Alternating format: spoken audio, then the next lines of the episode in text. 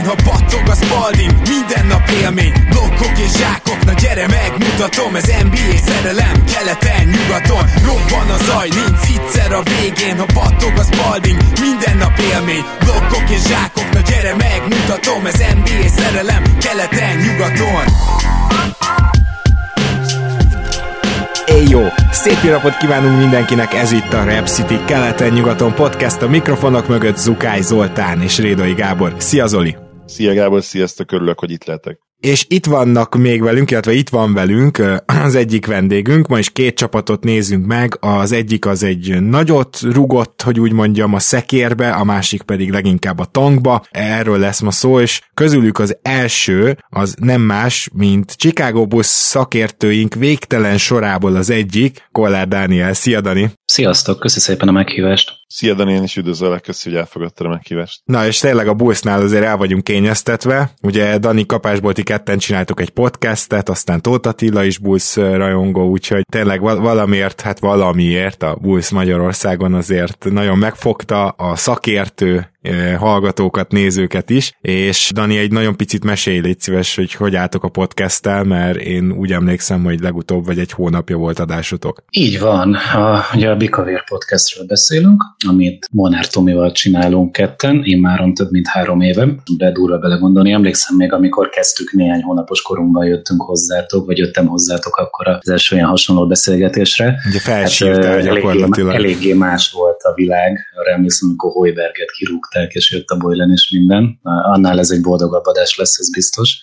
Úgyhogy mi köszönjük szépen, jól vagyunk, már csak azért is, mert hogy ugye, ahogy mondtad, itt lett egy elég nagy rúgás a keretbe, meg az egész franchise-ba, és ez abba az irányba ment, hogy a következő idény egy ilyen élvezhetőbb, kompetitívebb valami lesz, mint amilyen az elmúlt néhány szezon volt, mióta mi kezdtük a bikavért, úgyhogy kifejezetten várjuk az elkövetkezendő hónapokat. Na, mi pedig, mielőtt hozzá látnánk itt a Bulls kielemzéséhez, pontosan egy Bulls pólót fogunk kisorsolni, egy Michelennes Chicago Bulls pólót a Rep City felajánlásából patronjaink között. Zoli, arra kérlek, hogy a mágikus számokat állítsd be, ami ezúttal 1 és 271 lesz. Rendben, rajta vagyok, ugye az egyes az adott, és legmagasabb szám, akkor pedig ugye 271, nem a 270 a legmagasabb szám, de értitek, hogy mire gondolok.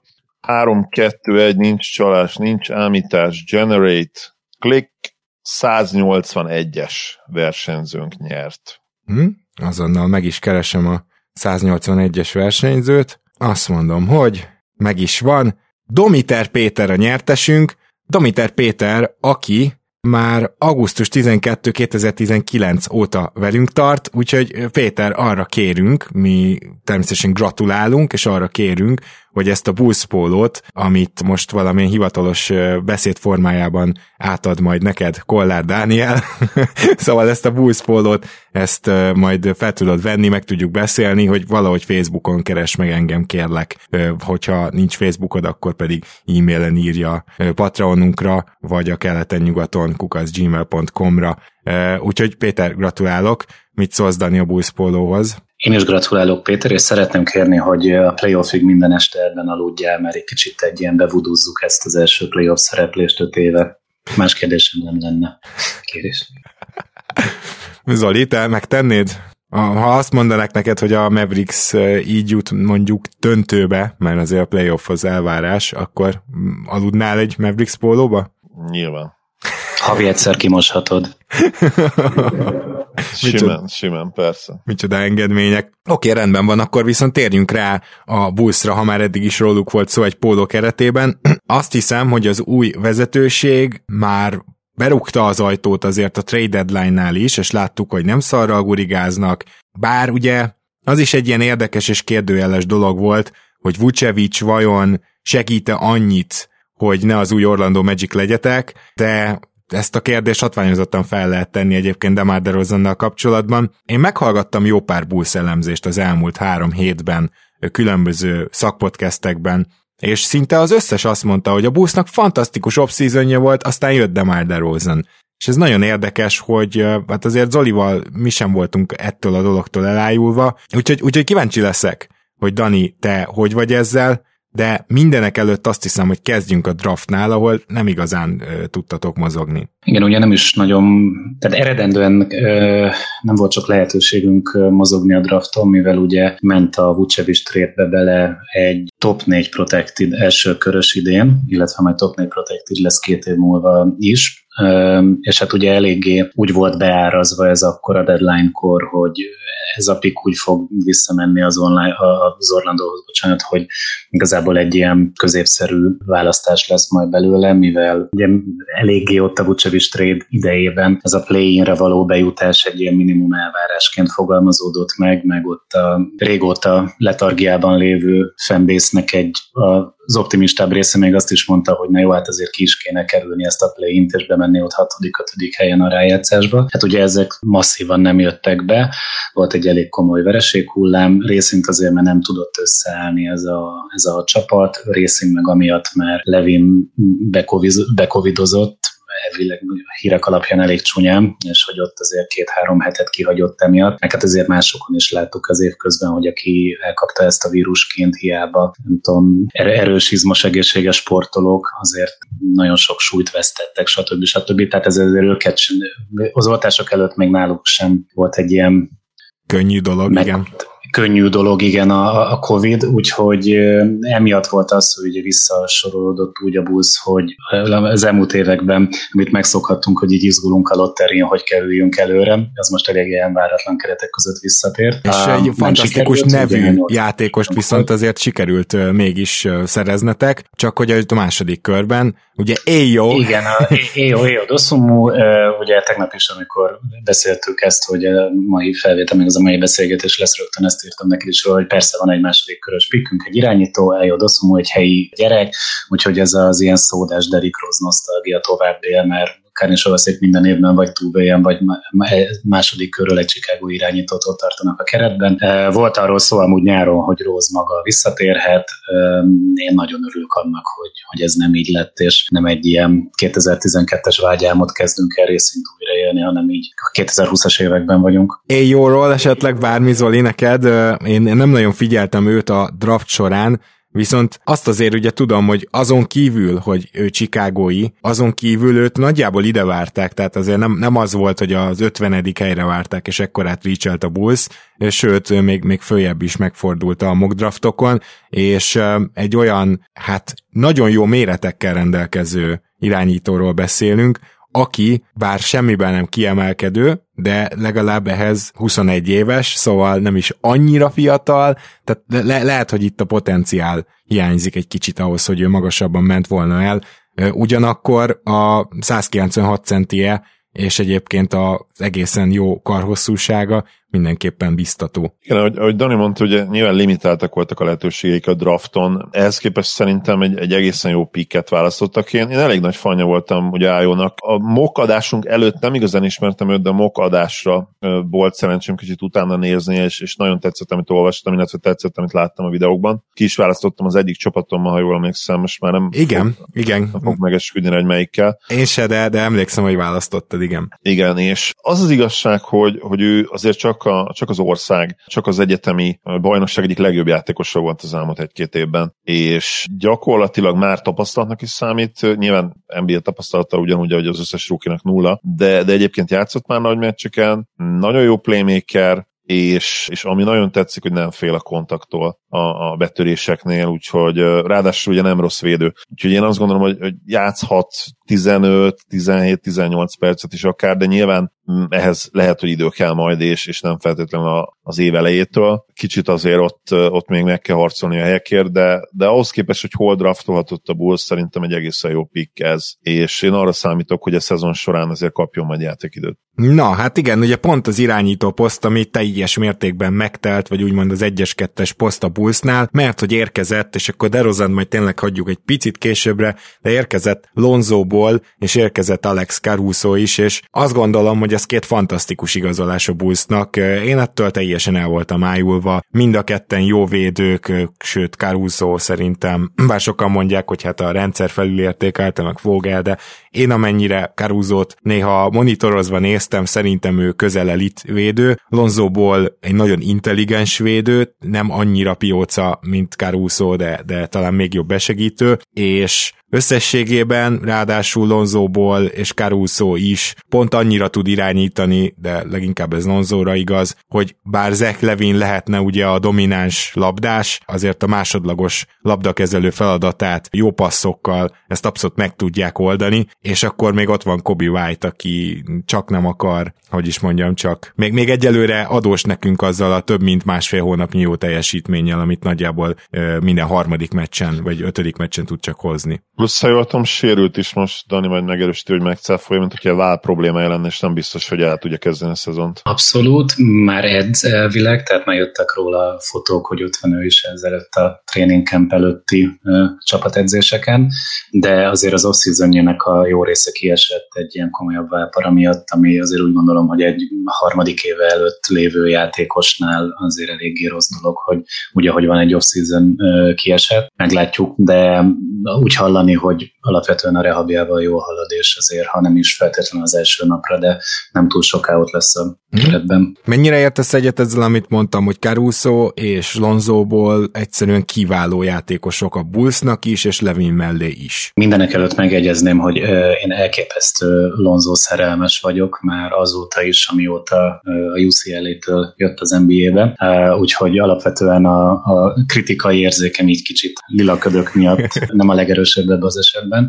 Tényleg nagyon-nagyon szerettem Ball profilját rögtön, és az pedig évről évre csak erősödött ez a, a, a respektem felé, hogy azért, ha végnézünk az első négy évében a karrierén, évről évre totál más helyzetekben volt benne, és mindig hely tudott állni. Tehát ugye megemlé- megérkezett a ligában egy ilyen írtozatos őrület közepette, amit ugye jó részt a Faterja gerjesztett, de azért ott is, ott is azért az volt, hogy most Magic Johnson ment és ledraftolta saját magát. Ugye emlékezünk a Summer League-re, hogy a csávó akárhányszor a kezébe került a labda, hogy azért majd, hogy nem hullámzott ott a közönség.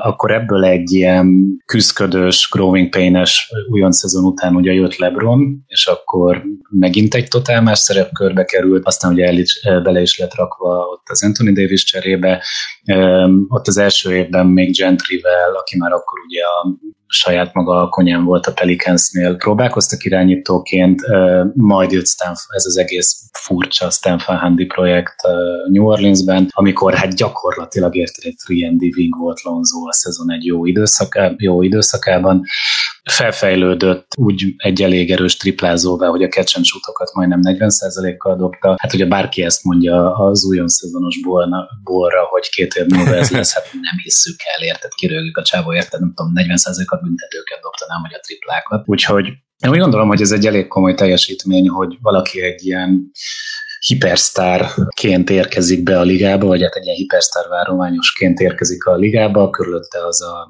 azt húzzák a, az arcok, és pár év alatt leszemberül egy ilyen kis csapat Riendi vingébe, úgymond, és, és mindenhol helytel. És hát ezt marha jó volt hallani, hogy ugye ezt a ból Chicago plegykát már régóta, tehát ez nem most jött, ez nem a free agency első napján jött. Én emlékszem, hogy ott a Davis csere környékén is már jöttek arról twittek ott ilyen chicagói bítektől, hogy próbáltak beugrani akkor még Pexonék harmadiknak a Davis cserébe, és Lonzot már akkor a buszba vinni. Kárni is nagyon akarta a deadline-kor, akkor nem ment át, mert csak Lauri Markkanen nem volt jó érte Pelicansnek, de hát úgy gondolom, hogy azért megérte még pár hónapot várni, mert ugye egy sign and trade volt, és elég kevés ellenértékért át sikerült hozni, és az meg kifejezetten jó volt ebben a, volt ugye egy ilyen bemutatkozó Skype interjúja ott a különböző Chicagói újságírókkal, és rögtön azzal kezdte, hogy amikor kérdezték, hogy miért Chicago, meg miért jött ide, hogy because the, the boss wanted me for me, és ez ugye azt mutatta, hogy ő egy irányítónak gondolja magát, és hogy most azért jön Chicago-ba, mert, mert a busz egyértelműen őt volt, mint irányítóként hozza, ami, ami így is van, tehát én nem hittem, nem hinném, hogy ez a tavalyból volt az a ból, ami az NBA-ben, amire ő az NBA-be hivatott. Ugye négy év, 80 milliós a szerződés úgy, hogy meg pár millió ilyen unlikely bónusz benne van, de hogy így nyilván részt ez egy ilyen évi 20-as szerződés. Én úgy gondolom, hogy csak úgy, mint ahogy Levin az utolsó egy-két évre a saját kontraktjának bőven túlkosarazta a saját pénzét. Lonzónál is abszolút benne van, hogy ahogy majd itt megyünk előre és emelkedik tovább a cap, eh, hogy két-három év múlva ez egy marha jó szerződés lesz. Úgyhogy kíváncsian várom, hát ugye ez a ominózus ki lesz a Chicago irányítója, hát már nem tudom, mióta Roznak szétment a trédje ez a kérdés ugye állandóan, én már marhára mondtam erre a pontra, hogy próbálgatunk itt boldog-boldog talant irányítóként, sem már szertáros is bement megpróbálni irányítani. Hát most egy kicsit máshogy kell feltenni ezt a kérdést, nem? Mert azért elérkezünk oda, hogy nyilvánvaló, hogy Caruso nem lesz az, ő, ő a padról fog jönni, és akkor most azt mondjuk, hogy persze Lonzóból lesz az. De ki lesz az tényleg? Mert hogy ahelyett, hogy megerősítette volna a Bulls a és ez Zoli felé fordulok itt, ahelyett, hogy megerősítette volna a Bulls a wing sorát, ami így egészen elképesztően vékony, még, és a, a magas sor is vékony, ugye, még Ted Young is elment a DeMar DeRozan and trade-ben, és ez teljesen felborította az addig vélt dinamikát, hiszen DeMar DeRozan az NBA egyik leggányabb off-the-ball játékosa, ugyanakkor, ha nagyon szigorú akarok lenni, akkor valószínűleg a legjobb ballhandler Zach Levine, Lonzóból és saját maga közül legalábbis az elmúlt két év alapján nagyjából így van. Szóval jött DeRozan, és teljesen átalakította ezt az egész dinamikát. Zoli, szerinted ez elcseszte a jó off-season-t?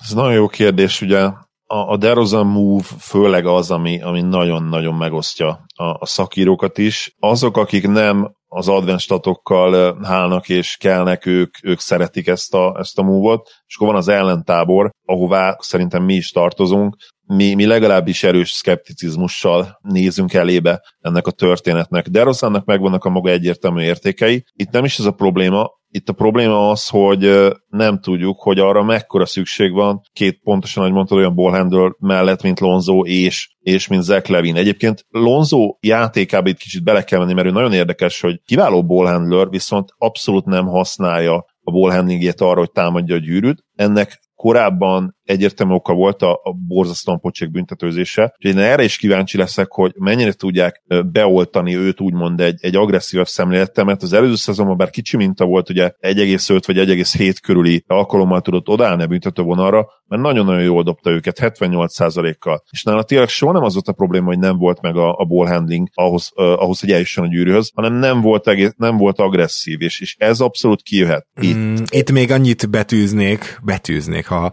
hogy, hogy az első lépése sem igazán van meg. Persze egy pick and roll-ból, egy jó pick and rollozó ezt meg tudja kerülni, úgymond, és nem a pickről beszélek, hanem azt a problémát, hogy nem gyors az elején, de, de azért mondjuk sose lesz az, aki nagyon durván támadja a gyűrűt, azt gondolom kicsit a lassúsága miatt. Nem mondanám egyébként lassúnak, szerintem Lonzo atletikus, de értem mit mondasz, tehát nincs elit első lépése. Ha mondjuk egy régi Russell Westbrookhoz hasonlítjuk, persze, de de egyébként szerintem egy atletikus játékos, és, és egyébként intelligens játékos is. Ebből a szempontból kíváncsian várom, hogy hogyan tudja ezt kamatoztatni majd. Más kérdés, hogy ha, azt, ha arra gondolunk, hogy ő agresszíven támadja a gyűrűt, ahhoz már pontosan nem jó fit egy derozán, és itt kijöhet, ugye, kijöhetnek azok az advenstatok, amelyek, amelyekben nyilván benne van a catch and shoot is, ami hát ugye Demart szegényt hát eléggé alul rangsorolják, és még egyébként kettesekben midrange terén is, mert legalább lenne egy ilyen, egy olyan midrange pop-upja, ahol ugye assisted szituációkban, tehát amikor megkapja az asszisztot, be tudja dobni, de nem, tehát neki, neki kavarnia kell tényleg a labdával ahhoz, hogy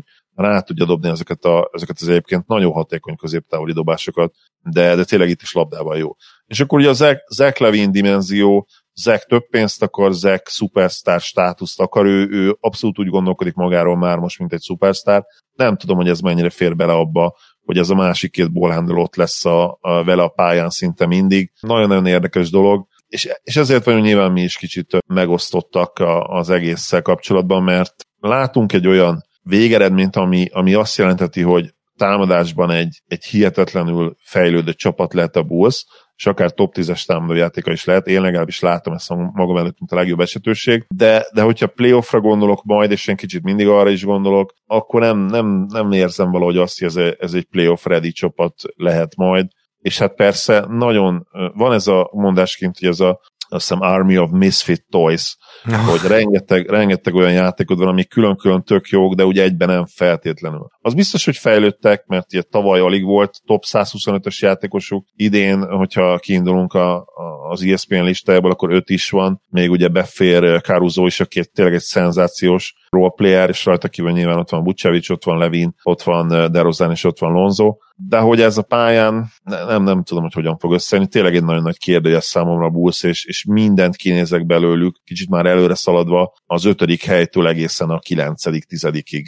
Mm. Bármit el tudok képzelni. Hát próbáljuk meg megnézni, hogy hogy nézhet ez ki támadásban. Ugye nekem az volt a megfejtésem még a DeRozan trade-nél, hogy akkor innentől igazából Terozen kezébe kéne adnod a labdát, akkor Lonzo marad a 3 wing, akkor Levin pedig nem lesz a vezérbika, tehát ezzel ez a gond. És hogy nézhet ez ki védekezésben, mert az jó, hogy Lonzo meg Caruso jó védő, és hogy Patrick Williams ígéretes védő, de basszus, Hát itt védekezésben is komoly problémák lesznek. Na, akkor menjünk ennek neki, Dani. Neked a DeRozan igazolás felvetette ezeket a kérdéseket, amikről most mit beszéltünk Zolinál, és mennyire gondolod ettől diszfunkcionálisnak esetleg a csapatot, akár elől, akár hátul? Ez bennem is felvetette ezeket a két helyeket, meg még vannak is. Ugye Ugye mondtátok, hogy hányadik lesz itt a csapat, ötödik, kilencedik valami. Én mindig próbálok minden szurkolóságom mellett is azt mondani, hogy amíg a Bulls nem jó, addig szar. És ugye a Bulls az elmúlt években végig nagyon rossz volt. De Rosen nyilatkozta pont, amikor ez a milyen fit lesztek, hogy, hogy fog ez működni valami. Erre, ezekre a kérdésekre azt mondta ezen a bemutató sajtáján, hogy szerinte ez a milyen fit, hogyan fit, ez csak olyan embereket érdekel ilyen szinten, akik még soha nem kosárlabdáztak életükben. El tudom fogadni ezt az álláspontot, a, a, azzal együtt, hogy adok, szeretnék adni egy-két hónapot kezdve az előszezonnal megnézni, hogy tényleg hogy állhat fel ez a papíron, nyilván jóval erősebb, az eddigeknél jóval erősebb, de egyes pontokon kérdőjeles fit. Annyiban árnyalném ilyen részleteiben a DeRozan Misfitet, hogy elég koncepciózusan választ adott az ő játékos profilja, pár olyan dologban, amit főleg a Vucevic trade után, de úgy igazából az egész tavalyi szezon során, amiben rossz volt a Chicago. Olyanokra gondolok például, hogy az egyik legkevesebb, tehát nagyon rossz volt a büntetőzés, úgyhogy talán aztán full liga utolsók voltunk abban, hogy elvállalt meg bedobott büntetőkben. És hát ugye Dermar DeRozan elég hatékonyan csapdossa magára a faltokat, főleg mióta ott San Antonio-ban volt. Az, ami még az elmúlt években nagyon visszaköszönő volt, és egy ilyen elképesztő frusztráló dolog volt nézni hétről hétre, az az, hogy igazából Levin híróból vagy volt, vagy nem volt. És egy darabig idegesítette az, hogy miért híróbólozik ennyit Zach Levin, főleg akkor, amikor még nem lett ennyire nagyon hatékony, mint amilyen a tavalyi évben volt offenszben. És egy pont után rá kellett jönni, hogy basszus, azért híróbólózik ennyit, mert hogy nincs mellette offense egyáltalán. Tehát ilyen Kobe White, te is mondtad az elején, Kobe White 3-4-5 meccsenként egyszer elsült, és rajta kívül a plusz nulla végig. Ugye várták itt, hogy majd Otto Porter kinyitja neki a pályát, hát Otto Porter ugye egyrészt sérül volt, másrészt eléggé komoly attitűd problémái voltak. Nem Be se került a kezdőbe. A, a, még annak a trédnek a pillanatában azért tök jó csere is volt. Márkenenbe ugye bíztak, hogy majd ő lesz a másik nagy ország, na most Larry Márkenen nekem herótom lett a bulszos karrierje végére. Egy ilyen Bunslayer a csávó, aki nagyon jól le tudja alázni a Kings meg a Kest, aztán bármikor egy kicsit is számít a meccs, akkor leáll a háttérbe vonul, aztán rádob ötöt egy meccsen. Tehát egész egyszerűen kikoptak azok az ilyen remélt jó offenzarcok Levin körül, akin voltak. Még igen, Ted Young tudott valamennyit hozzátenni. Az ő tavaly ez a Tedrick Johnsonos éve, az jó volt nézni, és sajnáltam is, hogy elment itt a, a bele kellett dobni ebben a DeRozan trade Szerintem nem lenne a DeRozan igazolásnak ennyire ilyen kétes a megítélése, hogyha kevesebbe kerül, mint kimenő asszettek, mint kifizetendő pénz terén. Azt talán úgy igen valósnak érzem azt a kritikát, hogy saját magát fizette túl a busz, mert hogy 3 év 85-öt nem kapott volna DeRozan sehol se a piacon, az sanszos, ahova úgy ment is volna. Tereljük afelé a dolgot, hogy hogy néz ez majd ki támadásban, és hogy néz ki védekezésben. Mert erre kell válaszolni, mert a játékosok könnyen mondják azt, hogy ah, aki nem ért a kosárlabda, az azt mondja, hogy ez rossz fit, de azért 10-ből 9 általában a rossz fit az tényleg rossz fit, szóval ez nagyon szépen hangzik, hogy... Nem tudom, figyelj, tehát az, hogy, az, hogy Levin mennyire egy jó klács játékos, szerintem egyáltalán nem az egyelőre. Kell valaki, aki egész egyszerűen fel tudja törni a védelmet, és ugye ezt sokáig az irányítótól vártuk, ami ugye, ami ugye nem volt. Azt, akinek kezébe lesz a labda. Én annyit mondok, hogy itt van egy olyan Donovan hatás, ami mellett, amiről azért ejtsünk szót, hogy ugye ő nagyon szerette főleg az Oklahoma-ban a három védős felállásokat, és főleg amikor ott Paul, meg SG, Paul SGA-vel, meg Dennis Schröderrel tolta ezeket a three guard line azok azért elég markáns offenzív statokat hoztak, és ugye abban, annak az OKC-ban, amit mindenki a full tankra várt, uh-huh. abban a szezon, Chris Paul szezonban, ott azért elég, elég tisztesen helytáltak. Tehát én gondolom, hogy így, hogy ugye Ball, Levin, DeRozannal ott van három védőnk, meg mindig inkább védőnek mondanám, hiába Lonzo 3ND, mit tudom én, DeRozan sok négyest játszott Spursbe, stb. stb.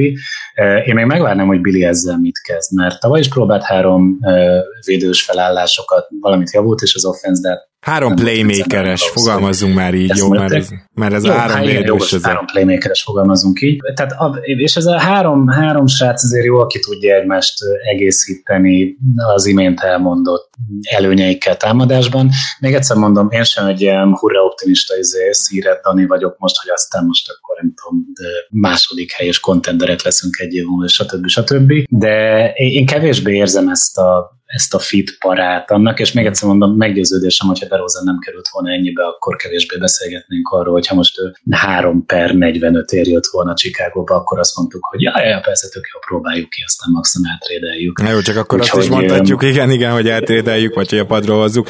Zoli, te is látod egyébként, mert engem tökre nem is meggyőzött, de tökre megmozgatta a fantáziámat ez a Donovan féle hármas line-up, három playmaker-ös line-up, különösen, hogy Schröder addig nem számított különösebben jó off-the-ball játékosnak, de összességében el tudjuk képzelni azt, hogy támadásban jó lesz a Bulls, nem? Most, most nem topot és szintről beszélek, de hogy, hogy ez egy legit támadó csapat lesz. Abszolút, ott van nyilvánvalóan nagyobb potenciáljuk, amellett, hogy egyébként védekezésben is megvannak azok az embereik, akik köré lehetne építeni. Itt, itt az a kérdés, és itt Patrick Williamsről is beszélnünk kell, benne hihetetlen sokoldalú hihetetlen potenciál van, ami a sokoldalúságot illeti. Ugye az egyetemen ő a, szó jó értelmébe vett kombó forward volt, már kombó csatár volt, és az NBA-ben is gyakorlatilag ugyanezt játsza. Tehát erőcsatár, de közben meg wing, védekező potenciál is van benne. Már az újon célben is szerintem kicsit alul értékelt volt a védekezése, de, de egyértelműen ő lehet az a, a láncszem, az a kapocs, ami össze tartja a védekezést majd, és, és nagyon-nagyon kíváncsi leszek rá, hogy mennyit lép ebben előre, és mennyire lesz hajlandó szerintem nagyon alájátszani Derozannak és Lavinnek a, a második évében, mert az tök egyértelmű, hogy hihetetlen védő potenciál van ebben a srácban, és nagyon nagy szerepe is kell, hogy legyen ahhoz, hogy a Bullsnak legalább ilyen ilyen NBA közepetájékban helyezkedő védekezése legyen. Periméter védőkben egyébként, és itt, itt Dossonmu érdekes lehet, mert ő egyértelműen egy nagyon jó védő, és nagyon jó fizikai paraméterei vannak. És, és akár ból mellé is fel lehetne rakni, és itt lehet, hogy White emiatt egy picit háttérbe szorul majd, mert most bőven van egyébként offense a csapatban, és, és azt tudjuk, hogy DeRozantól és Vucevistől és Lavintól fog jönni főleg. Melléjük kiket kell felraknod, olyan típusú játékosokat kell felraknod, akinek ugye amúgy is nagy, nagy szerepet szánsz William szemében, de meg kell nézned a rotációdat, hogy, hogy kit raksz melléjük, és hát az valószínűleg Caruso és Dawson kéne, hogy legyen, ha azt szeretnéd, hogy egy, egy balanced, egy kiegyensúlyozott line legyen, mert különben nem lesz hatékony a csapat, és, és ezért félek egy kicsit attól, hogy White nem fog tudni úgymond ebbe, ebbe, ebbe a versengésbe úgy később igazán beszállni, mert védőként, hát ugye tudjuk, hogy nagyon nem egy nagy eresztés, és akkor nagyon finoman fogalmaztam le, kimondva nagyon szót ötször. A védőknél még annyit hozzátennék, hogy itt az elmúlt egy-két hétben történt azért két olyan igazolás free agency végén, úgymond a maradékok közül, amiben én próbálok olyan higgadtan optimista lenni. Ugye Stanley Johnson megérkezett, aki tehát egy per 8-as pikről egy NBA best nyilvánvalóan, de főleg azért NBA best, mert hogy olyan az offense, mint nekünk hárman külön-külön, de egy kifejezetten erős védő. Elhapoltuk a Brooklyn-tól azt az Elize Johnson, igen, aki pedig ott egy ilyen nagyon jó szakmunkás volt, Kevin Durant nagyon szerette például, nyilatkozott róla pozitívokat. Néznek, hogy ilyen egészen brutál rebounding réteket hozott végig, meg tudom, játszott alig 10 percet, aztán lekapott 5 pattanot minden meccsen, úgyhogy abban másfél támadó volt. Úgyhogy az látszott, hogy kíváncsi voltam arra, hogy hogy fogják a neves igazolások után feltölteni a roster, hogy mi lesz abban a koncepció. És látszik, hogy van koncepció, tehát úgy, hogy tényleg egy alapvetően offense heavy és kétséges védőoldallal bíró kezdősort raktak itt össze az idén gyakorlatilag, ugye Levin kivételével, de emellett teledobták ilyen low risk védőarcokkal a padot. Most Caruso-t ne vegyük persze, azért már egy ilyen nevesebb valaki, de az, hogy Bradley-t leigazolták a, a Philadelphia-ból, tavaly megette egyszer Wendell Carter, de úgy, ahogy volt, onnan ismertük meg elsőre. Igen, Tony Bradley egy dolgot tud. Johnson. Tony Bradley egy dolgot tud lepattanózni, de azon, abban valószínűleg ő liga elit. Tehát, hogy... Na, azt mondom, és hogy Eliza Johnson ugyanez, Terence Johnson szintén egy ilyen defense arc, és azt mondom, tehát, hogy olyan ilyen puzzle darabok lettek, amik jóval kevésbé érted, nem tudom, sajtóhírek jelenleg, mint, mint ez a tény, hogy elég komplex DeRozan igazolás volt például, de azért én, tehát én például kifejezetten pessimista lennék, hogyha most az lett volna az off-season maradék része, hogy akkor most shootereket bevásárolunk, és akkor tényleg nem tudom, majd Pat Williams egyedül levédekező az egész NBA-t 20 évesen. Ehhez képest azért én itt látok egy ilyen okosságot Kárni Sovaszék részéről, és, és, és még egy dimenziót ad abba, hogy mennyire várom ezt a szezont, hogy nagyon kíváncsi vagyok ezekre a srácokra, akiket az imént említettünk. Troy Brown-tól mit, Troy Brown-tól mit vesz, Dani?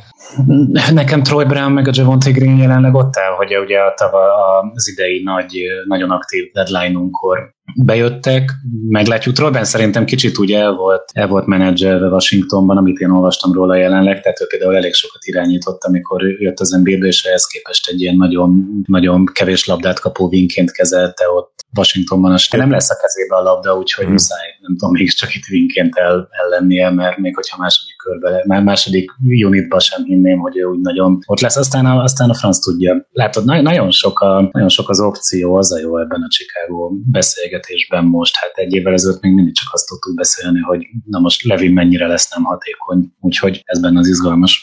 Ilyen, ilyen szegény ember Brooklynja csapat, csak itt ugye van egy center, úgyhogy az, az meg nyilván emelhet a dolgokon, de ilyen szempontból is, hogy ugye a padról olyan játékosok jönnek, tehát Stanley Johnson-t, vagy ugye Elias Johnson-t, aki, akit mondtál, hogy pont Brooklynból, tehát pont olyan, mint amiket a Brooklyn igazol, mert tudják, hogy egy playmakerük úgyis a pályán lesz, úgyhogy nem kell egy teljes második sort képíteni, hiszen nem lesz teljes második sor. Ennek ellenére azt gondolom, hogy a Bullsnak a padja támadásban biztosan nem lesz túl jó, lehet a Bullsnak a padja egy gyengesége, és én abban sem nagyon hiszek, bár Donovan azért nem egy rossz védőegyző, hogy ez a Bulls olyan nagyon átlagos tudna lenni védekezésben. Én attól tartok, hogy ez inkább ilyen 20. legjobb védekező csapat környéke lesz, maximum, és éppen ezért... Egy, egyetértek. Na, és támadásban hova sorolnád a Bulls-t, mert én, én nem gondolom, hogy ez top 5-ös offense. Mármint ez egy jó offense lehet, de azért az meglepne, hogyha ők top 5 lennének. Szerintem a Chicago-nak csak akkor van esélye bármi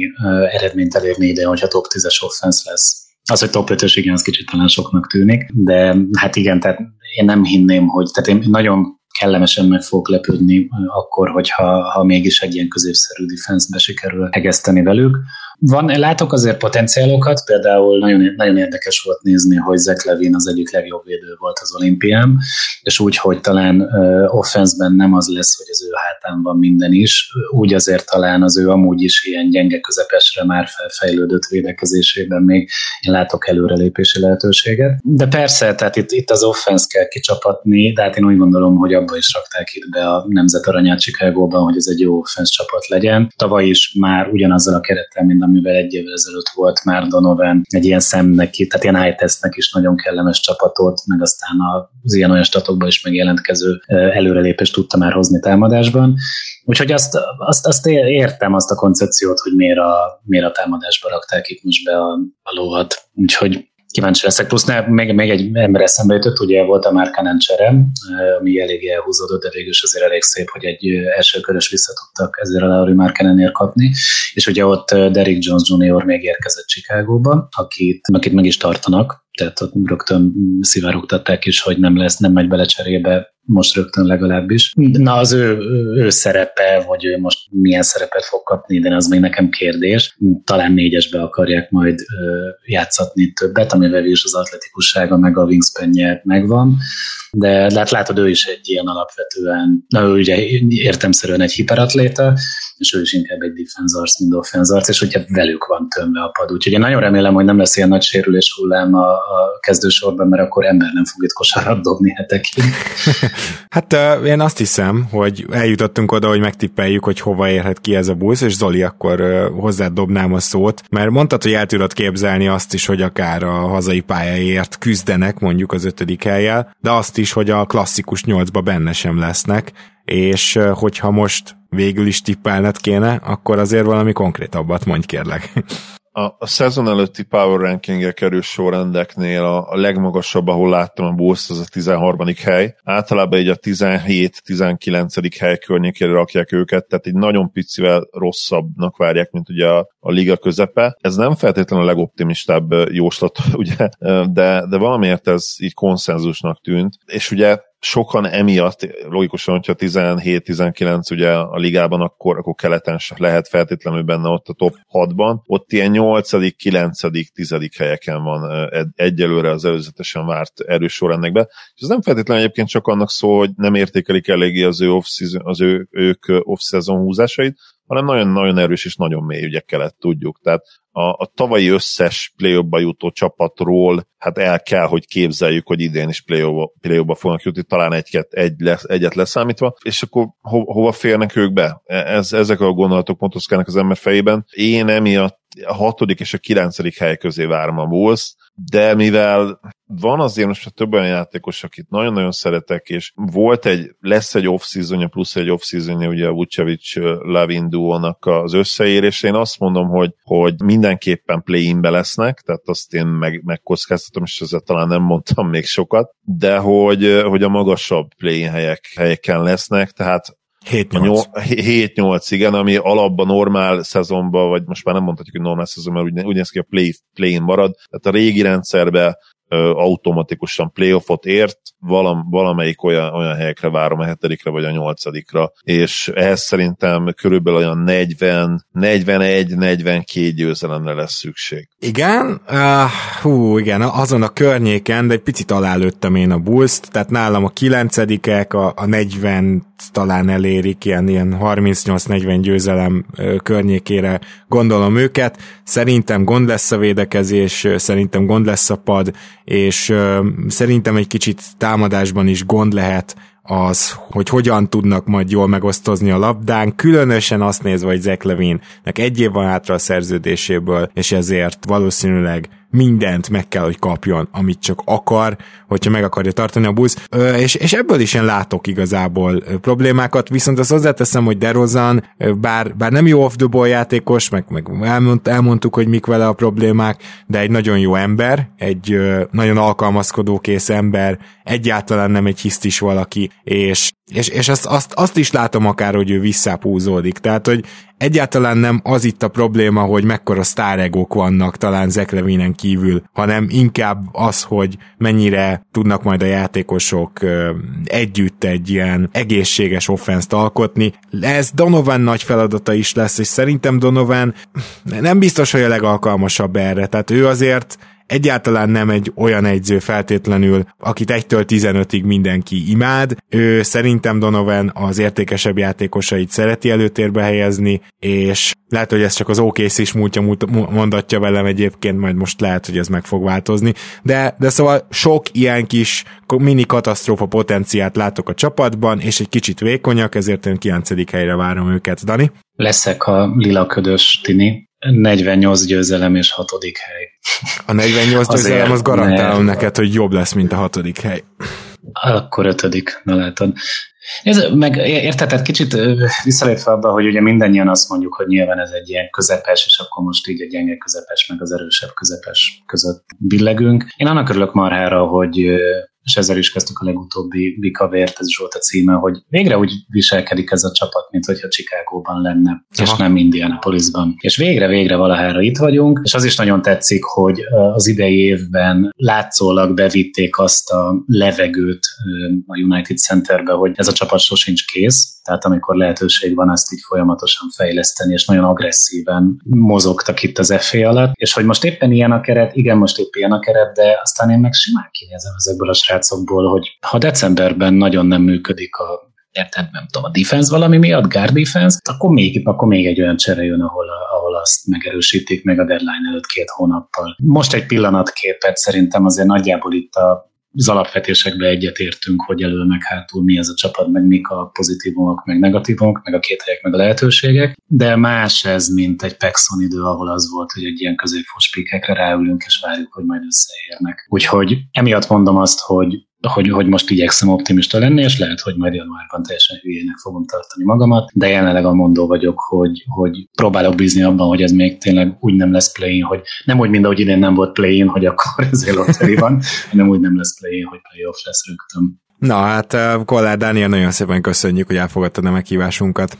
Én köszönöm. Én is köszönöm, hogy itt voltál, Dani. Mi pedig megyünk tovább, és a következő csapatunk is csinálhatott volna valami hasonlót, mint a Bulls, de nem csinált, sőt pont ők engedték el DeRozant, és amúgy mentek Laurie Markanenre, szóval a San Antonio Spurs következik. És ha már San Antonio Spurs, akkor nem lehet más a vendégünk, mint uh, ismét körünkben üdvözölhetjük hát admin társunkat az NBA Magyarország csoportban, Kóti Ádámot. Szia Ádám! Sziasztok! Örülök, hogy itt lehetek megint. Szia Ádám, én is örülök, hogy itt vagy. Nagyon régen voltál a vendégünk, ha nem csal az emlékezetem. Úgyhogy már nagyon dukált ez nekünk.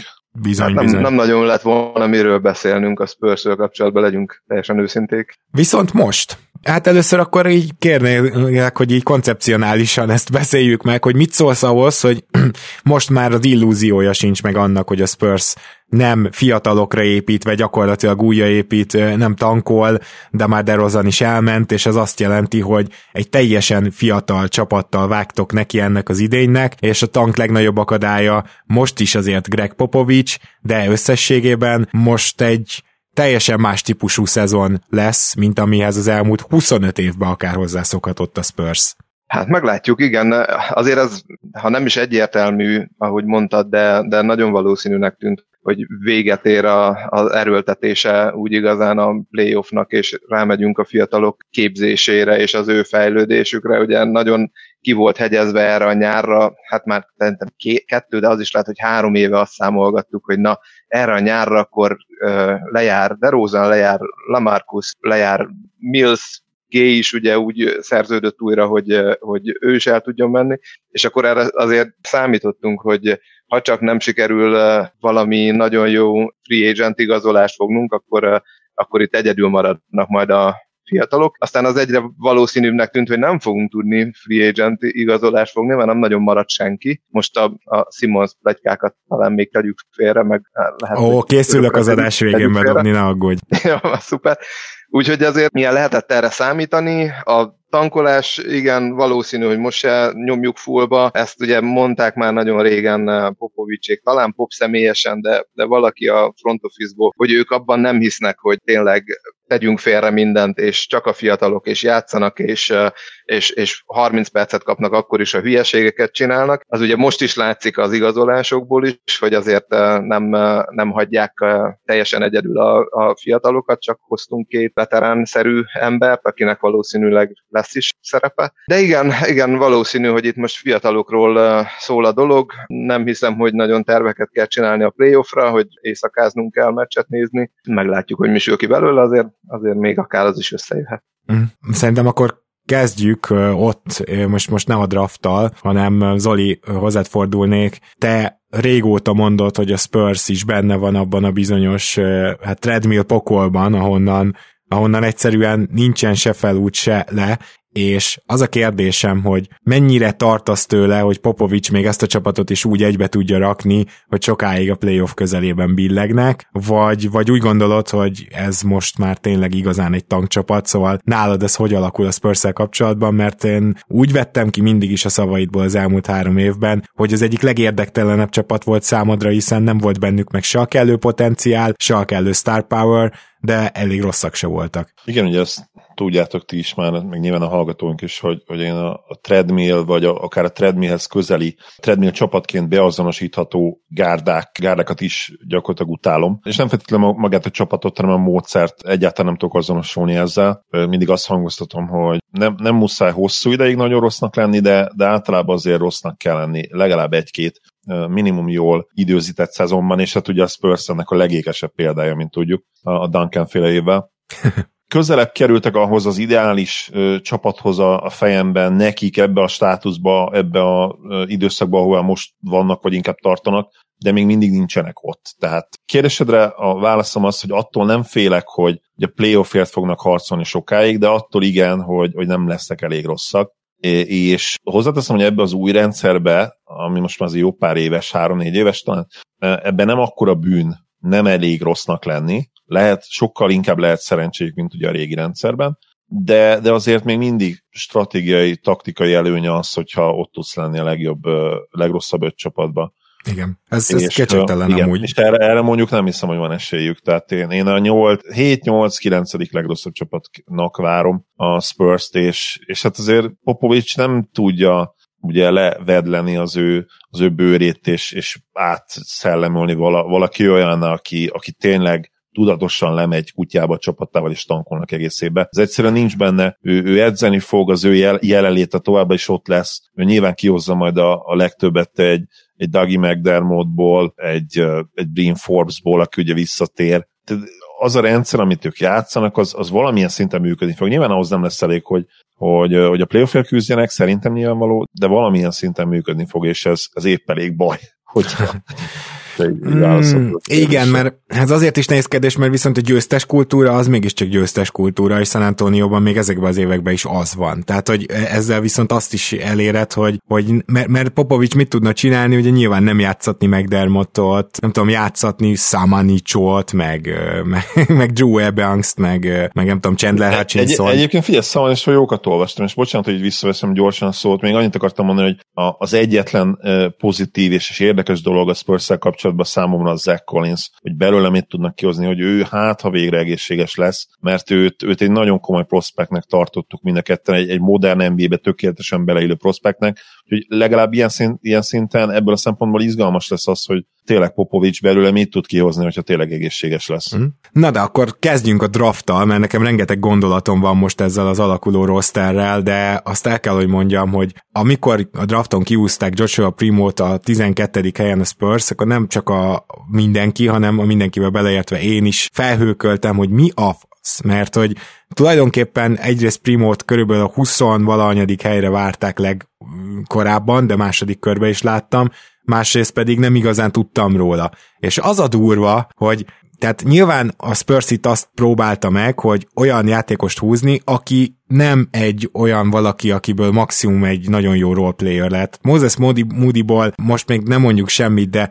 nyilván nem lesz feltétlenül all-star, tehát őt 3 játékosnak várjuk, ami egy nagyon jó 3 is lehet de aztán elkezdtem utána nézni Joshua Primónak, és teljesen beleszerettem. Ez a gyerek, ez 18 éves, és semmit nem tud kiemelkedően, de mindent tud. Nagyon atletikus, és szerintem nagyon okos is, de Ádám, beszélj egy kicsit róla, mert gondolom a kezdetek kezdetén téged is lesokkolt ez, hogy 12. helyen egy olyan igazi spurs húzással valakit kihúztak, akit kb. 15-20 helyel hátrébb vártak. Igen, én is meglepődtem. Most idén egészen sokat nézegettem ilyen draft profile videókat. Ugye arról is voltak plegykák, hogy esetleg megpróbálunk felcserélni, arról is, hogy megpróbálunk lecserélni, szóval én tényleg így a top, nem is tudom, három-négy játékossal nem foglalkoztam, mert azért az gyanús volt, hogy oda sehogy se jutunk, de ilyen ötödik helytől kezdve ilyen huszadik helyig nézegettem, hogy kiket ígérnek oda, és amikor draftot nem vártam meg, éjszaka felkeltem reggel, akkor ez melyik is ez a Primo, szerintem ezt nem is néztem még, ki ez?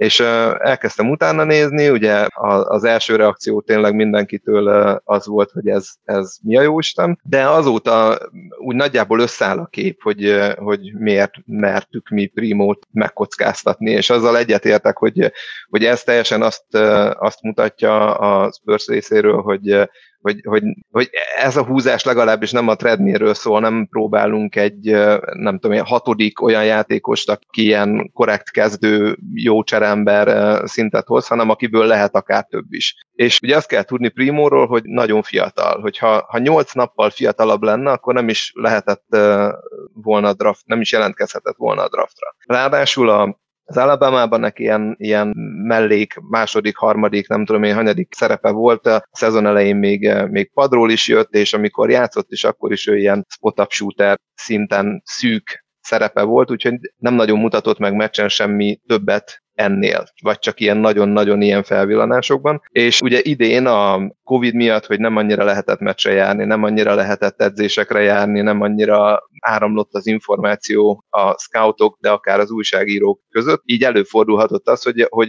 Primónak azokat a, a pozitív tulajdonságait, amit felfedeztek a kombájnon, meg az interjúk alatt, meg az egyéni edzések alatt, az, az, az így valahogy a publikum elől rejtve maradt. És a Combine volt az első, amikor azt mondják, hogy olyan dolgokat mutatott Primo, hát nagyon kevés videót találtam róla, de ott tényleg voltak olyan passzai, olyan megmozdulásai, ami, ami ilyen, a GM-ünk azt mondta, hogy supernatural, ami hát azért egy kicsit ilyen túlzás, de tényleg olyan, olyan passzok, amikor labdavezetésből oda nem nézve át mindenki fölött a másik sarokba, meg hasonló passzokat csinált, ami mutatta, hogy ő többre lehet képes, és akkor szerintem erre, ennek jobban utána járt a Spurs, és azt mondta, hogy a, az zseniális dolgok dolgokat látja, a éretlenségeket, a sok eladott labdát, az, hogy a, a cingár még, ugye 18 évesen ő még növésben van, azt, azzal tud mit kezdeni, az valószínű fel lehet rárakni izmot, mert azért nem ilyen, ilyen anorex szinten vékonyasát. A eladott labdákból kinevelik, ugye a Spurs ebben elvileg nagyon jó, és akkor a Primoból lehet egy akármi. Na, hát, hogy most ez az akármi, ez egy... Ez fogalmazunk egy úgy, Ádám, az... fogalmazunk úgy, hogy először is egy, lehet egy vingirányító, már most 6-6-6-9-es karhosszal, lehet, hogy ehhez még nő, de ha nem nő már, akkor is ezt gyakorlatilag tekintetjük egy vingirányítónak. Így van, és, és ez nagyon kell is nekünk, mert nincs ilyesmink.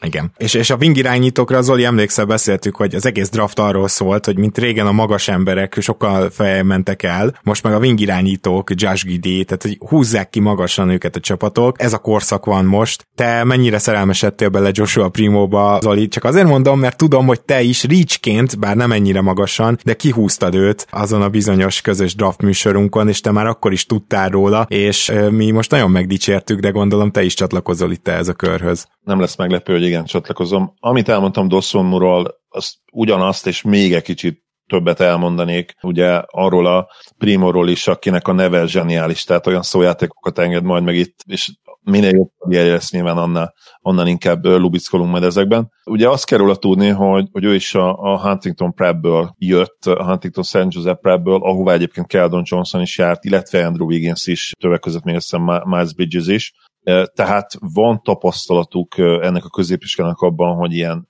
gyorsan megnövő nyurga, de, de egyébként nagyon ügyes wing prospekteket is nyilván abban a korban még nagyon-nagyon vékony wing prospekteket is ugye kezeljék, és szépen is tápolják. Az alapban, ahogy Ádám mondta, abszolút roleplayer státuszban volt ez a srác, de mégis ugye leadta a, a, a draftra a jelentkezését, mert egyrészt megtehette, másrészt meg nyilván tudta azt, hogy, hogy benne milyen képességek rejlenek ki, és, és az edző is egyébként támogatták ezt. Valószínűleg még, sose tudjuk meg már nyilván, de ha visszament volna még egy évre az Alabamába, egy sokkal nagyobb szerepben, akár egy, egy sokkal jobb helyre, helyen is elvihették volna egy az idejénél erősebb drafton jövőre, de ugye ez mindig kockázat is, és azt szokták mondani, hogy ha van egy van elsőkörös esélyed, és neki azért az első kör az valamennyire, nem is százszerzéki biztos, de azért, azért elég valószínűleg tűnt, mert ugye a 20-as tartományba elvittek volna, akkor, akkor jelentkezned kell, és nem szabad visszamenni, nem szabad kockáztatni. Nagyon sokan ráfaragnak erre egyébként, akik visszamennek egy évet. Úgymond még éhesebbek, még magasabb pikkek szeretnének lenni, még több kezdő fizetéssel. Ez tényleg egy hihetetlenül nagy kockázat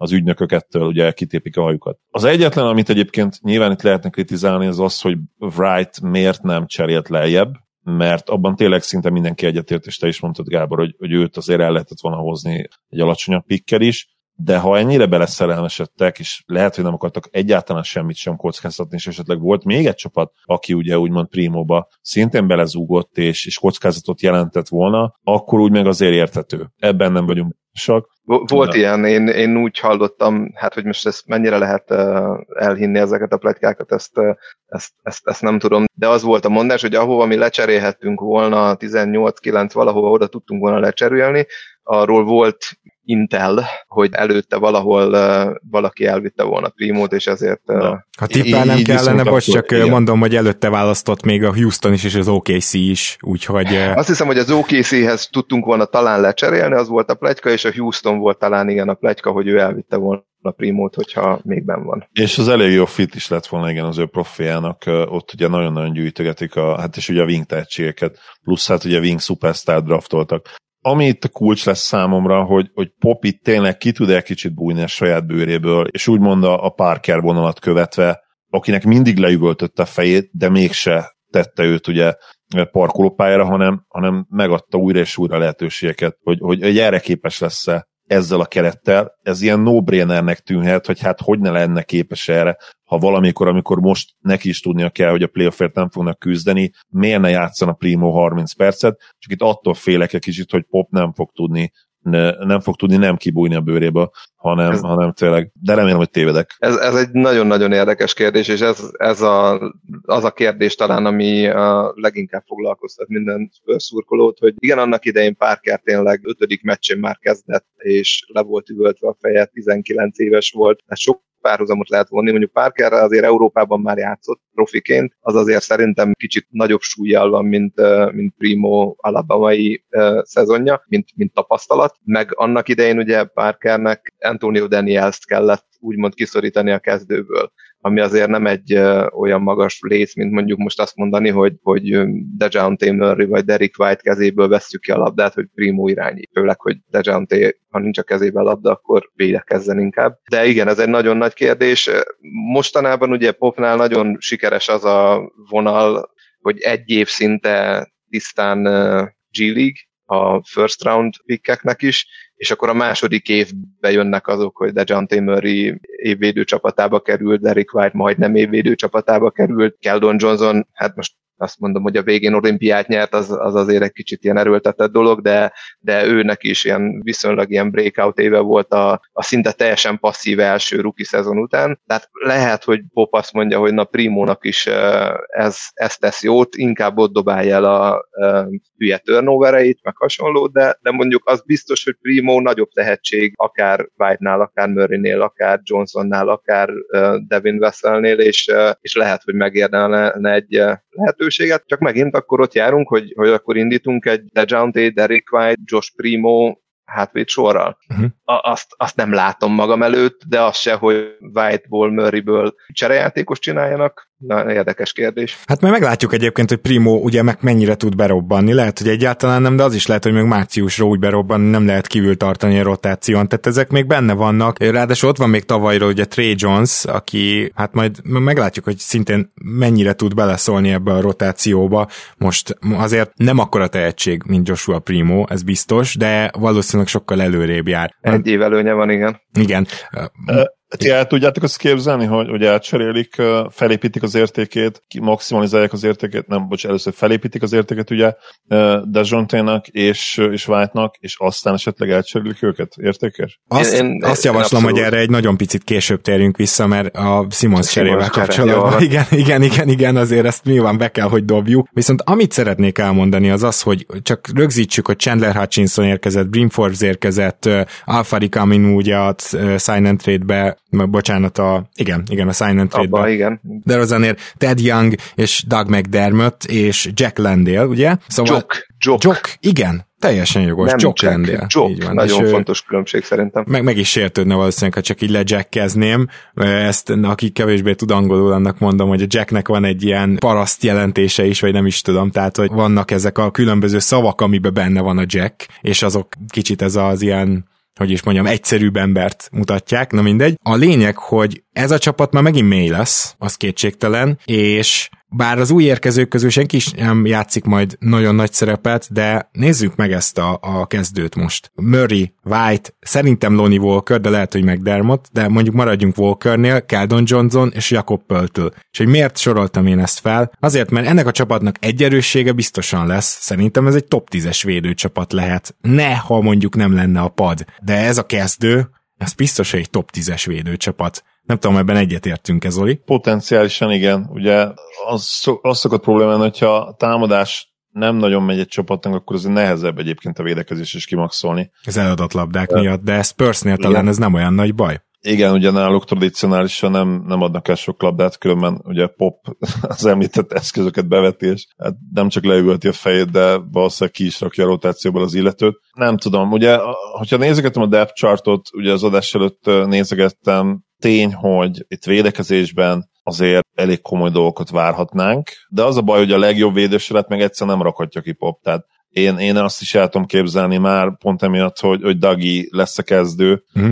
mert, mert egyszerűen most berakod Vesselt is még, igaz, nagyon jól hangzik a Purdle, Johnson, Vessel, White, Ö, ötös. Én inkább Lonnie Walkerre gondolok ott. Nem tudom, Wa- Walker egyébként nem annyira nagy, nagy védő, nem? Hmm, azért nem rossz. Korrekt, korrekt, meg, McDermottnál valószínű jobb, de, de én Mondjuk- egyébként McDermottba is... Eh, nem mondtunk sokat, mondjuk. eh, McDermott egyébként nem annyira rossz védő szerintem, mint Nem. amennyire a, Intelligens játékos, nyilván a fizikai paraméteri, nem is a fizikai paraméteri, egyébként jó mérete is vannak, hanem a lassúsága, tehát borzasztó lassú a wing, hát a mai NBA-ben a wing pozícióra. Inkább ő azért erőcsatárként tud szerintem védőként is, is csinálni valamit, mert ott azért az ellenfél előtt tud maradni. Nem tudom, nagyon érdekes egyébként, ahogy nézem a depth chartot, itt például Primot be se rakják a third stringbe se, tehát, tehát elvileg náluk pályára se fog kerülni, ugye a CBS sportot néztem, Jó, hát mondjuk ahány, ahány oldal annyi depth chart, tehát láttam én Ez már olyat, van, ahol ő ez a így van. irányító. Más kérdés, hogy én a CBS-ét szoktam szeretni, az nagyjából az egyet is értek, de, de ha itt Primo nem játszik és pályára se kerül, akkor szerintem Ádám nevébe is mondhatunk, hogy elindítunk egy ilyen uh, rúgjuk ki popot. Free Primo. Free Primo, Free Primo, ez igen, az mindenképp. Na igen, de Én- ezzel, hogy mondjuk azt mondjuk, hogy ez egy jó védőcsapat lehet, tényleg az a baj, hogy viszont ki fog itt támadni. Tehát, hogy itt aztán ö, fogalmunk sincs, ki lesz egyáltalán a, a fő labdakezelő. Én, én szerintem igen, ezzel van baj, és én ezért látom hogy én meg, egyébként McDermottot a kezdőben, mert, mert a, tényleg a, a Murray White Keldon Johnson Pörtl 4-es nekem nagyjából no-brainer, mert, mert a legjobban megfizetett játékosok, és ugye Keldon Johnson, aki most remélhetőleg az olimpia után plusz motivációval, meg, meg magabiztossággal ott van, és ezek mellé én szerintem nagyon-nagyon kell a spacing, és a spacing az, az McDermott, mert azért Loni nem dobja rosszul a triplát, de McDermott meg 40 akárhány százalékos, 63 száz, shooting százalékos figura, aki iszonyat jól mozog támadásban, befut, kifut, pull up, mindent eh, tud. Szerintem ő, az, hogy ő mennyire meg tudja eh, könnyíteni a másik négy szerencsétlennek a támadást, az, az szerintem nagyon-nagyon fontos. És még így is azt gondolom, hogy itt Murray White, Keldon, Pörtl, hogy ott ki fog elindítani egy figurát, vagy, vagy milyen rendszert lehet eh, elindítani. Én is ilyen, hát nem tudom, ilyen, ilyen bottom 5-10 támadásra five. számítok. Szerintem, szerintem ez a liga alja lesz. Spotting Igen, Live. hát ugye Ve- Vessel nulla playmaking, de tényleg nulla. Még ő egyébként force spacerként egész ígéretes volt az újonc szezonjában, de hát nem lehet oda, odaadni a kezébe a labdát. Ő egyébként, egyébként most picit ellent mondok, nem nagyon, de nem, nem ő fog minket felrepíteni az offense csúcsokra, de a, a, a nyáron, amit mutatott Summer League-be, azon a két meccsen, ami után ki is húzták a picsába a Summer League-ből, ott komoly előrelépést tett a saját magának kreálásban, úgyhogy ő, ő, ő pont az, aki miatt olyan különösebben nem aggódok a, az ő szerepében, de ő valószínű ilyen, ilyen nem tudom, hetedik, nyolcadik ember lesz idén még. Igen, bár a, ugye a dobást nem mennek ki, de, de igen, tehát a betörésekben tényleg egészen jó volt. Mert nagyon kicsi minta persze, így van. Tehát fejlődött persze, nyilván fejlődött. Tehát neki az a dolga, hogy a gyengeségein dolgozzon, mint minden fiatal játékosnak, csak, csak hát ugye tudjuk, hogy az NBA level of competition azért ez kicsit más az ellenfel. Más kategória, igen. Hát én, nagy- én nagyon remélem, hogy azért ő is hoz egy olyan egy első évről második évre nagyot fejlődök, mint amit most tényleg szinte minden utóbbi időben draftolt emberünk, kivéve Szamanicsot. Jó, akkor viszont mielőtt a Simons trade-re és a jóslatokra rátérnénk, mert ez van már csak hátra, egy nagyon rövid kérdés, Ádám, kicsoda Lonnie Walker? És azt akarom kérdezni, hogy Lonnie Walker nem látjuk, hogy milyen játékos lesz, mert ugye ő is hihet- hihetetlenül fiatalon lett draftolva, és most már kezdi a negyedik évét, ha jól számolom. Ma most az első évben gyakorlatilag pályára se lépett, és azért Lonnie Walkernél az, hogy tavaly legalább triplázni úgy olyan szódával elmegy szinten már tudott, és egyébként az atletikus képességei miatt azt mondjuk, hogy benne védekezésben is van potenciál, ez valamit már sejtett, de hogy ő pontosan milyen játékos, mert ő azért úgy jött az NBA-be, hogy ő le akar jutni a labdát, meg transitionbe rohanni, meg szép nagyokat zsákolni, és, és, és ne, ne, nagyon nehezen tudom meghatározni, hogy milyen típusú játékos ő. Hát ő egy ilyen szódával elmenő szerintem minden szinten. Nem tudnék olyat mondani, ami, ami nem menne el szódával, de magában meg nem vinne semmilyen teljesítmény. Az atletikusság az, az mondjuk valóban elit, de hát az önmagában az, azzal nem sokra mész. Én is ezen nagyon gondolkodtam azon, a, amiatt is, hogy vajon megint csak ő is ott a logjambe, kitől veszi el a perceket, elveszi el, elcseréljük, hosszabbítjuk. Most volt a Dunkdan-nak mock hosszabbítós, újonc hosszabbítós podcastja, direkt meghallgattam, hogy ők hová teszik a, az ő értékét, és egy 4 év 44 millióban egyeztek meg Walkernél. Én annyit nem adnék neki, én, én, én bevallom így, lehet, hogy vákumban adnék annyit, vagy, vagy adnék neki még esélyt, de most ebben a csapatban én, én sokkal inkább tolnám akár Primót, akár Veszelt, um, nyilván a Murray White duónak is több esélyt adnék. Nem tudom, tekintve, hogy még nem is történt meg a, a meghosszabbítás, gyanítom, hogy itt még vagy a tárgyalás megy erősen, vagy a Spurs úgy gondolja, hogy, hogy idő előtt nem hosszabbít, hanem akkor a, megvárja a szezont, vagy azt se tartom elképzelhetetlennek, hogy ő is esetleg mint cserelszett szóba kerül, és akkor amiatt nem vésnek még sziklába semmilyen szerződés hosszabbítást.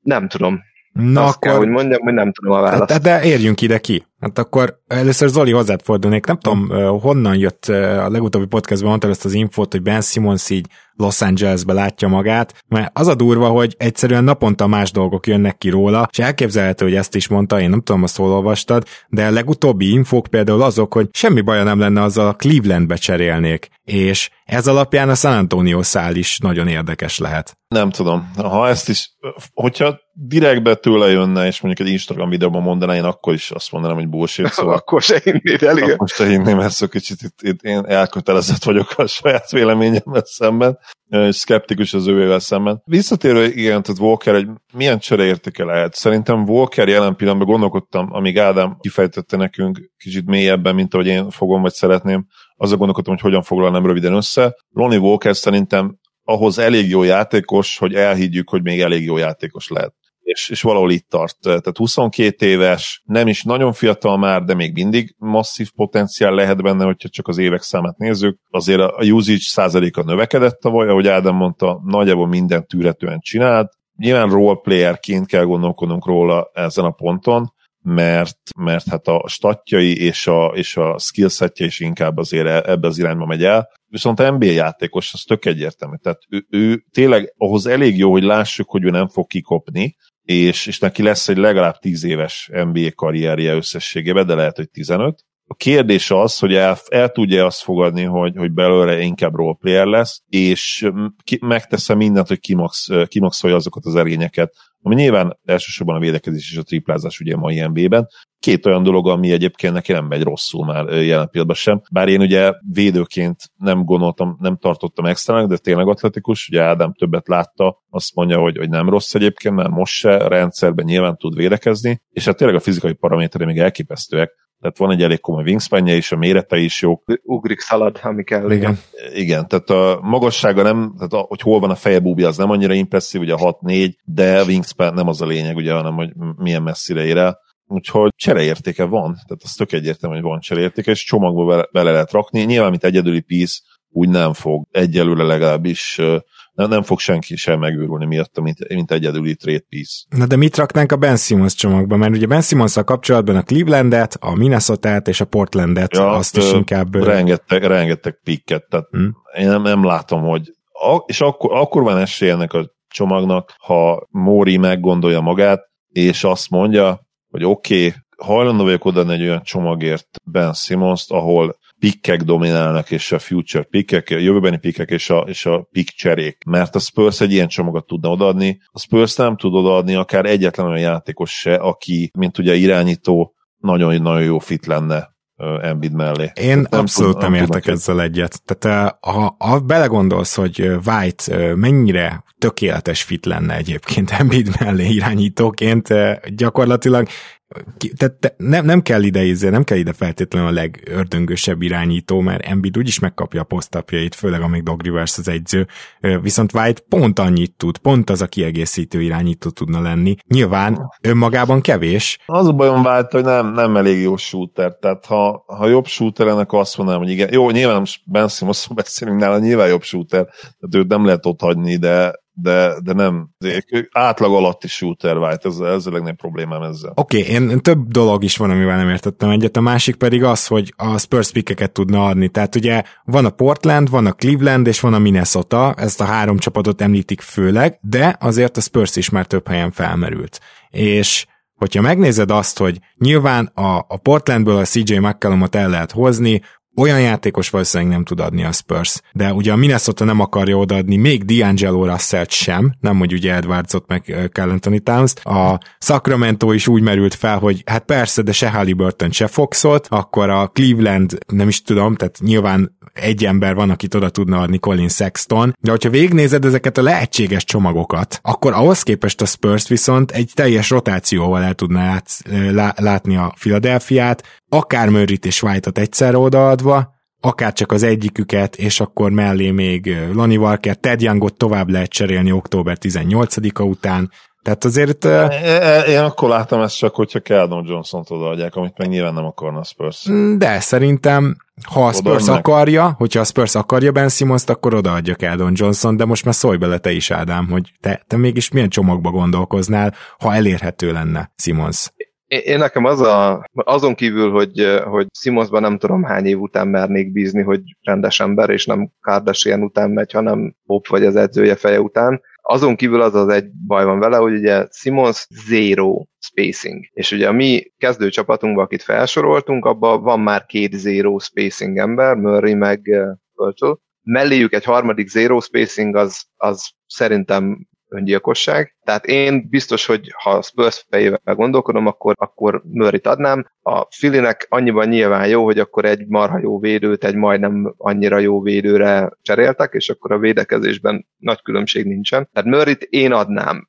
Ha Simons rá lehet arra venni, hogy védekezésbe center legyen, támadásba irányító, ami, ami, ami talán a leghasznosabb elgondolás, akkor még az is lehet, hogy pöltőt se sajnálnám, Filinek mondjuk rá se biztos, hogy van szüksége. White-ot sajnálnám, de nyilván, hogyha ha, ha őt kell pótolni, akkor azért házon belül is vannak opciók, főleg, hogyha Primóból akarunk valamit látni.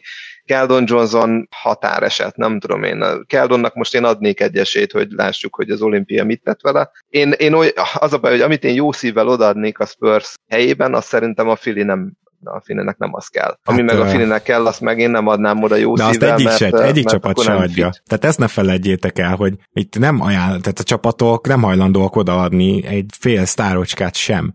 Ben Simonsért. Itt, itt egy, egy Spurs podcastben szerintem nagyon jól összefoglalta Tom Petrini, hogy akkor lát, látjuk mi, meg én is azóta ezt a Simons cserét, hogyha Simons olyan szinten vész össze a Philadelphiával, és közeledik a szezon, és valakit ki kéne rakni a pályára, és Simons lenyilatkozik még pár olyat, vagy, vagy nem tudom én, plegyka kijön, hogy szemen köpte Embiidet, meg Morit, meg mindenki, aki szembe jött Philadelphia, hogyha ilyen rettenetesen lemegy a csereértéke, és mondjuk annak a jó oldalára kerülünk, mint ami fasznak a rossz oldalán voltunk a Kawai ügyben, akkor el tudom képzelni, hogy az All-NBA játékoshoz képest bagóért végül megegyezünk, mert, mert mi tudunk adni. Ugye ne felejtsük, hogy nekünk, nekünk kettővel több emberünk van, mint amennyi lehet. Aminu, Ted Young, lejárók, tehát nekünk ha nincs csere, akkor is takarítani kell, és annyira sok játékosunk van, akik kb. egy szinten vannak, hogy, hogy nagyon, log, nagyon azt tűnik logikusnak, hogy itt még cserére készül a, a, a Spurs. De nem tudom, én egy, egyrészt valamilyen szinten vágyok rá, hogy hát ha Simons nálunk benő a fejelágya, tudunk valahogy shootingot köré rakni, és akkor lesz egy végre valaki, aki tud támadni, vagyis hát végre, nem végre, mert DeRozan tudott támadni, csak megint lesz valaki, aki tud támadni, és spacing körülötte jó lehet, és akkor Simons ugye védekezni meg tud. Tehát akkor Végre egy lehet egy, lehet egy jó csapatunk, hmm. aki be, hogyha belenő még Primo, meg, meg Vessel, meg a fiatalok egy része, akkor, akkor akár tényleg nagyon jó csapat is lehet belőle, de én tartanék ettől a cserétől nagyon. Na, Zoli, akkor hanyadik helyre várod a Spurs-t? Azért is érdekes a kérdés, mert azt mondtad, hogy hátulról ilyen 7-8-9. Hmm. Ez azt jelenti, hogy az OKC-n kívül valaki mást is, vagy valaki másokat is meg fog előzni szerinted a Spurs nyugaton. Igen, én olyan 12. helyre várom őket, ilyen nem tudom, 30 győzelemmel, kb. 28 -a, valami ilyesmi. Ugye attól függ, mert most nyugaton megint lesz két-három csapat, akik nagyon lemennek kutyába, és ilyen 20 győzelem környékén végeznek, annál biztos, hogy jobb a Spurs. Meglátjuk, de mondom én ilyen a max potenciáljukat ilyen 30 győzelem köré lövöm be, vagy talán 31-2. És olyan 12. hely. 13. hely, csak az okc és a Houston-t előzik, meg szerintem a minnesota nem fogják megelőzni, tehát nem, nem hiszem, hogy a Minnesota nem egy kutyába, és persze a New Orleansban ott a katasztrófa potenciál, és egy picit talán a Memphisbe is, de azért abban nem hiszek különösebben. Szóval összességében én azt mondanám, hogy hátulról harmadik nyugaton, és ez talán ilyen hatodik, hetedik hely lesz a lateri szempontjából, viszont én is nagyon nyitva tartanám most már a szemem a cserék miatt, és nem csak a Simons csere miatt, szóval itt van ennek a keretnek egy ilyen romantikája, hogy sok ilyen átlagos játékos van, de azért annyira sok van, és olyan mély ilyen szempontból a keret, hogy nagyon furcsa lenne, hogyha a GM ezt nem próbálná meg beváltani, mert azért ez egy lehetséges út, hogy jobb játékos szerez, hogy egész jókat adsz. Úgyhogy én azt gondolom, hogy ilyen szempontból is érdemes nyitva tartanunk majd a szemünket, és én nem lepődnék meg, ha Murray vagy White, és főleg, hogyha Murray nem San Antonio-ba fejezné be a szezont. Ádám? Abszolút egyetértek. Én is kb. oda várom a csapatot, ahova Zoli. Annyiban vagyok talán optimista, hogy, hogy tényleg sok olyan fiatal játékosunk van, akiben benne lehet a kiugrás. Nem számítok igazából egyik kölyükre se, de hogyha Keldon nagyot ugrik, White egészséges lesz, Vessel nagyot ugrik, Primoból az lesz, amit remélünk, hogy lesz belőle, Trey Jones és Gillik helyett rendes csereirányító lesz, Samanic végre úgy hallottuk, hogy gyúr és nem csajozik, sok, sok olyan apróság van, ami miatt esetleg nőhet a ceilingünk, de legvalószínűbbnek én is ezt a, ezt a alulról, nem tudom, hatodik, nyolcadik, nyugaton harmadik helyet várom, és igen, a csere az, az abszolút benne van. Akár most még, akár trade deadline előtt. Na akkor igazából a kettőnk közé helyezkedtél itt a jóslatokkal. Igen, nagyjából, igen, igen, igen. Jó van, Kóti Ádám, nagyon szépen köszönjük, hogy velünk tartottál ma. Köszönöm, hogy hívtatok. Én is köszönöm, hogy itt voltál, Ádám. Mi pedig akkor ezzel a lendülettel egyébként le is zárjuk a mai műsorunkat, hiszen végére értünk. Reméljük, hogy ez a két csapat is tetszett nektek, mert van itt bőven most miről beszélni. Szerencsére egyre kevesebb a klasszik trade mill csapat, akiről tényleg úgy nem tudunk érdembe, hogy nem mozdult el egyik irányba se. Meglátjuk aztán, hogy szezon közben ez hogy alakul például a Bullsnál. De Zoli, akkor nagyon szépen köszönöm azt is, hogy ma is itt voltál, és hát természetesen jövünk majd, vagy pénteken, vagy szombaton szombaton, két újabb gárdával, aztán közeleg egyébként most már az első training campes nap, meg a hírek, úgyhogy lehet, hogy lassan majd csinálhatunk egy olyan adást is, ahol különböző hírekre, plegykákra reagálunk, és hát a Ben Simon trade is, Ben Simons trade is tényleg ott les ránk gyakorlatilag, és bármikor lecsaphat. Így van, remélem, hogy hamarosan meg is történik, az kicsit felkavarna ezt a egyébként szerintem kicsit állóvizet, ami ez az off-season, bár ugye azt hiszem a cserék számát, vagy nem tudom, csapatot cserélő játékosok számában valami, talán valami rekord volt, de ugye egyébként szerintem nem voltak extra dolgok. Nyilván itt azért az is benne van ebben, hogy a Lillard blockbuster sokáig lebegtették, illetve hát a Ben Simmons blockbuster-t is, ami hát nem tudjuk, hogy mennyire ez blockbuster, mert a csapatok, akik cserélnének érte, nem nagyon akarnak úgy gondolni erre, mint egy blockbuster cserére, amire oda kell adni mindent. Minden esetre örülök, hogy itt lehettem, és várom ezeket a fejleményeket. Szia Gábor, sziasztok! Kedves hallgatók, jövünk, ahogy megszoktátok, még egyszer gratulálok a mai győztesünknek, és remélem, hogy megéri Patronon támogatni minket, hiszen jövő hónapban is sorsolunk majd. Addig is minden jót kívánok, már nem a jövő hónapig, hanem péntekig vagy szombatig. Sziasztok!